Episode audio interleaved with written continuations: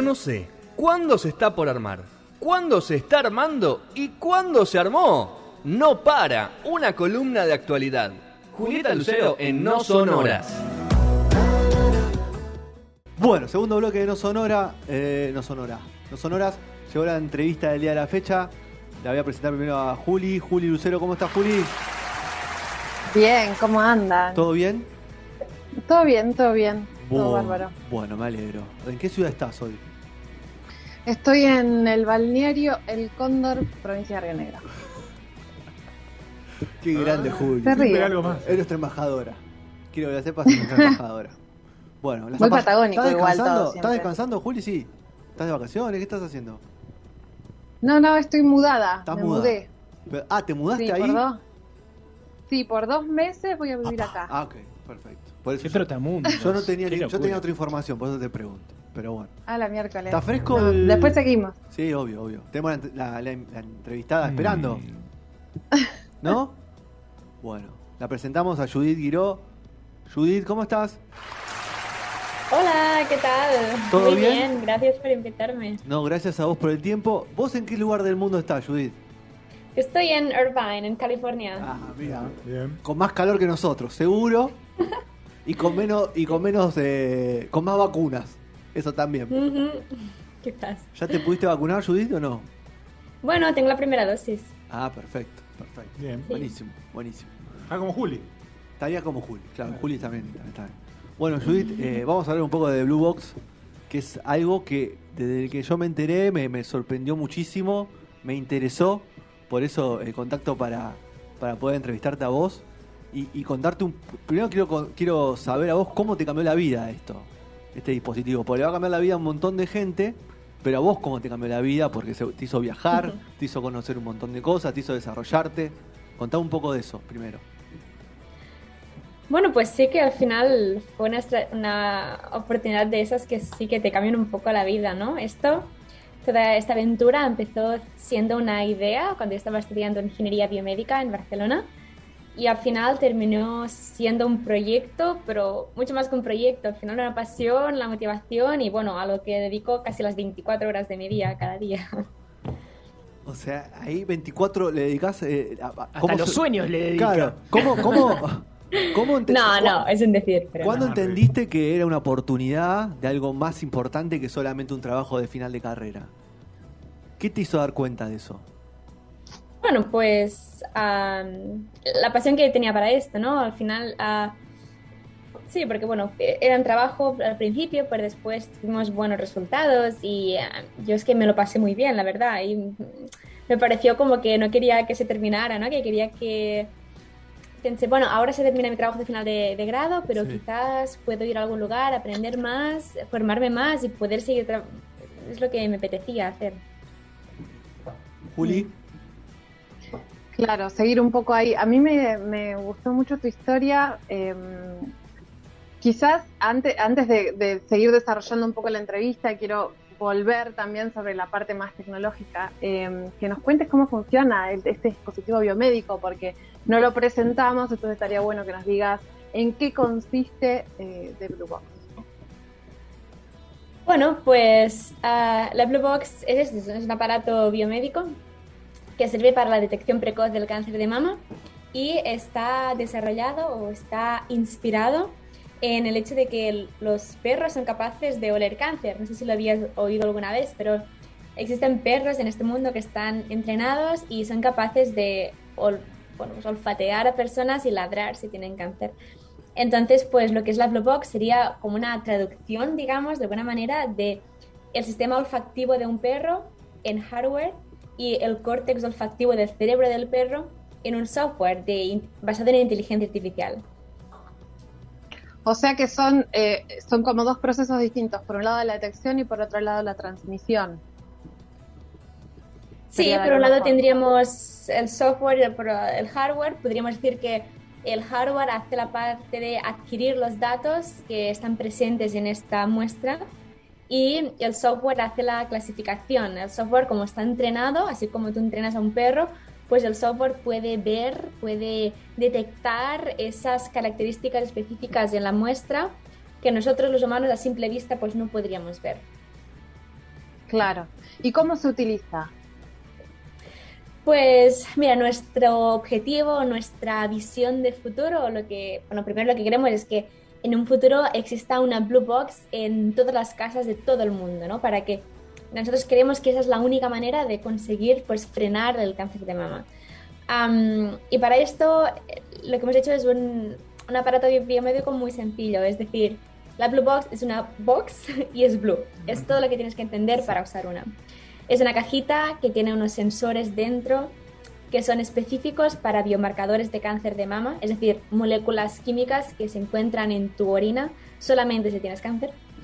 Y después esta Blue Box tiene un cajón donde tú puedes introducir una muestra de orina y, ya está. Y, dentro pasa el, como el análisis. El proceso, claro. Mm. Me resultó eh, medio eh, cajita musical o cajita de tesoros, ¿no? Eh, es, porque es un objeto, uno ve, eh, parece un objeto muy lindo también, ¿no? amigable, es algo difícil, eh, la cuestión de la detección del cáncer de mama y las consecuencias son muy complejas, y que el objeto que te haga atravesar ese proceso sea amable, por decirlo de alguna forma, me pareció mm. interesante en su diseño. ¿puede, ¿Se podría pensar un proceso similar para detectar otro tipo de cáncer? Bueno, ahora mismo solamente somos capaces de detectar cáncer de mama metastático, es decir, con tumores grandes. Es por donde hemos hecho la prueba de concepto, digamos. Aún estamos desarrollando la tecnología. Pero la buena noticia aquí es que o sea, la parte divertida de la inteligencia artificial, la parte optimista de esa inteligencia es que no tiene muchos límites, ¿no? Los límites es cuántas, el número de muestras que tienes para entrenar este algoritmo. Es decir, si tenemos suficientes muestras en un futuro de suficientes patologías distintas, de suficientes, una suficiente muestra poblacional, entonces quizás sí, quizás también en un futuro podría llegar a detectar otras patologías o otros tipos de cáncer. Claro, depende, depende de la muestra de poblacional que tengas o no tengas eh, respecto al, cáncer en particular. Qué, qué eh, loco, por, decirlo de alguna forma, que sea a través de perros, ¿no? que la idea venga de, de, lo que sucede con los animales, esa inteligencia que, los humanos, o que no pueden por su biología o por lo que sea, no pueden detectarlo. Mm. Em, hay, hay, algo del proceso ¿no? de esto de ir a hacerse un examen, una mamografía, em, que tiene que ver con la charla con el médico o con la médica, de ir eh, y tener una conversación previa, que te hablen de lo que puedes esperar, el tema de eh, expectativas, miedos de ahí recién el, al proceso de, del estudio y después otra vez de vuelta la conversación con el especialista, con la médica o el médico, eh, para hablar de los resultados.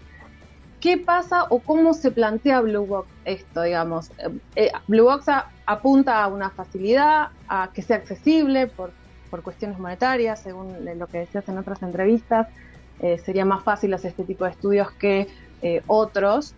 Eh, y también la rapidez. Pero ¿qué pasa un poco con estas conversaciones que, por ahí necesitamos? Bueno, esta es una gran pregunta y me encanta de hecho esta pregunta porque, bueno, sí, es un gran challenge que tenemos. estamos intentando implementar tecnología allí donde no llega la, la, inteligencia humana, sí, pero no debemos implementar tecnología allí donde sí llega y sí es necesaria la inteligencia humana o las capacidades humanas. Esto es verdad. Es decir, que nosotros en ningún, lugar, en ningún momento queremos mm, como sacar al médico de su consulta. Lo que nosotros queremos es siempre recordar que el médico realmente es el verdadero superhéroe, ¿vale? El médico es realmente quien te va a curar ese cáncer.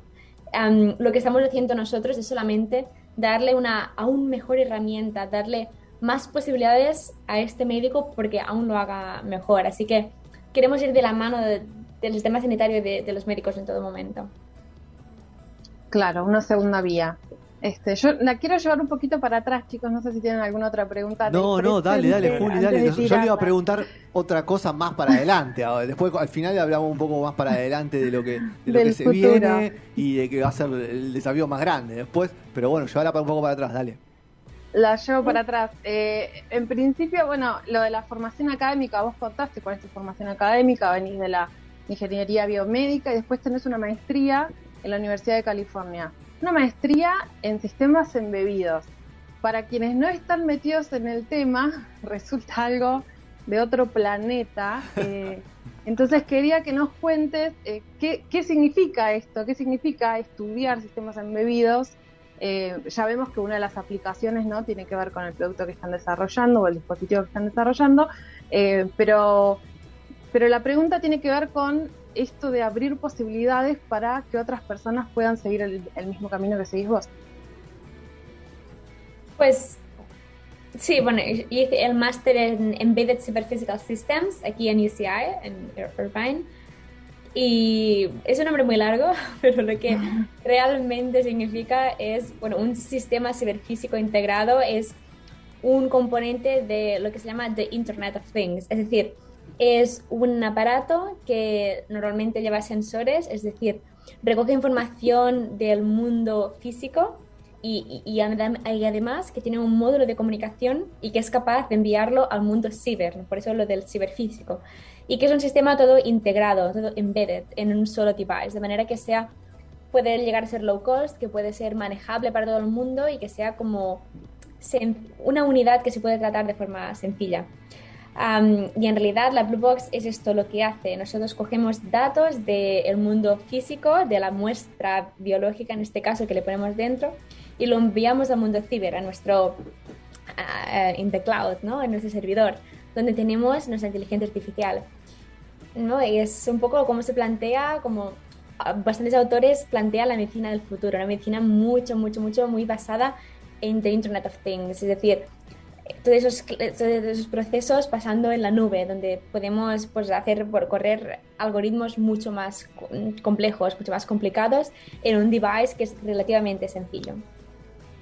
¿Y tenías compañeros solamente de biomedicina o venía gente de otra formación? No, era una clase súper multidisciplinar. De hecho, yo era la única con, con el componente bio, de la única biomédica. Muchísimos de mis compañeros eran eh, computer scientists, como por ejemplo Billy, que es el cofundador de la, de la startup, que hemos hecho startup juntos ahora. Él era, él es computer scientist. Mm, había también mucha gente de, mm, de, electrónica, de ingeniería electrónica, de telecomunicaciones, mm, muchísima gente y de muchísimas partes del mundo. Claro, aplicado en el día, en las cosas del día a día, de alguna forma, sí. sistemas integrados para el día a día. Eh, Fede, ahí está, ahí la no, pues, claro, no, pues parece muy difícil todo lo que nos explicó. Sí, sí, Para ella es muy simple explicarlo.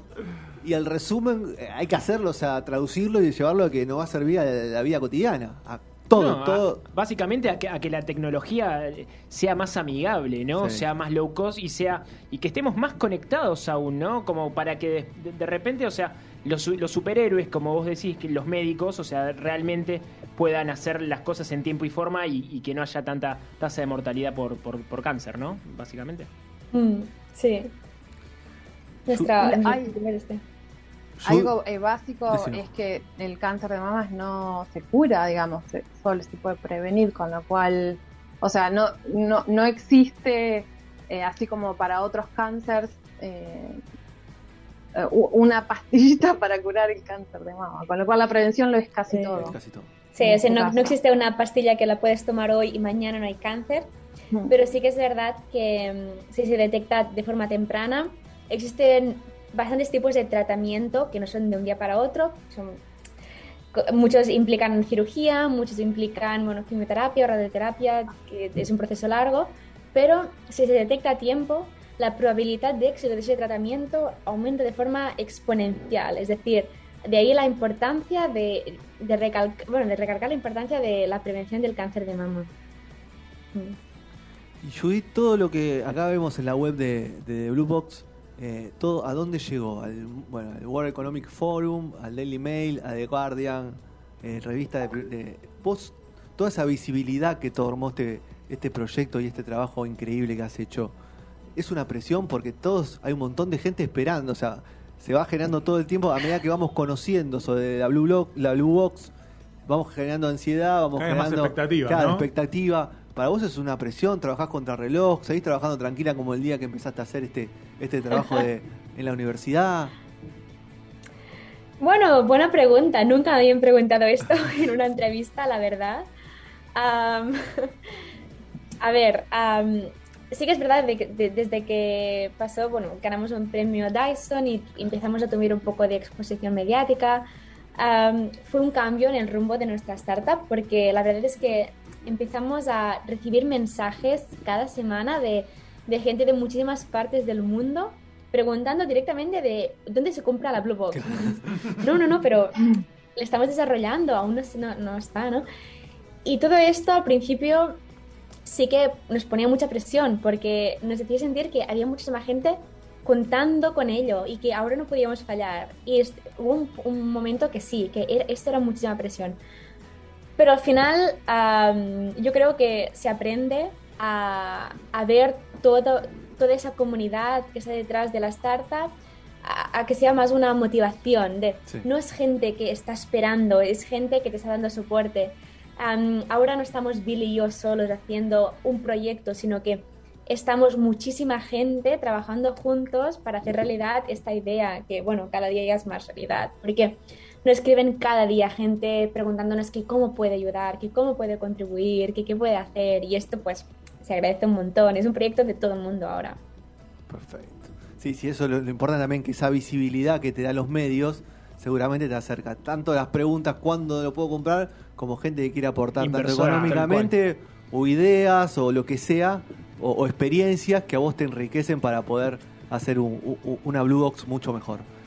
Y ahora la, mm. la, pregunta más importante y ya la última para dejar, ¿cuándo la vamos a tener más o menos en el mundo en general, no digo en Argentina porque sería muy arriesgado, pero ¿cuándo estiman que, puede estar en, para, para uso o para venta comercial, uso comercial? Pues mira, para llegar realmente al mercado hay mm, dos pasos muy importantes que tenemos que hacer.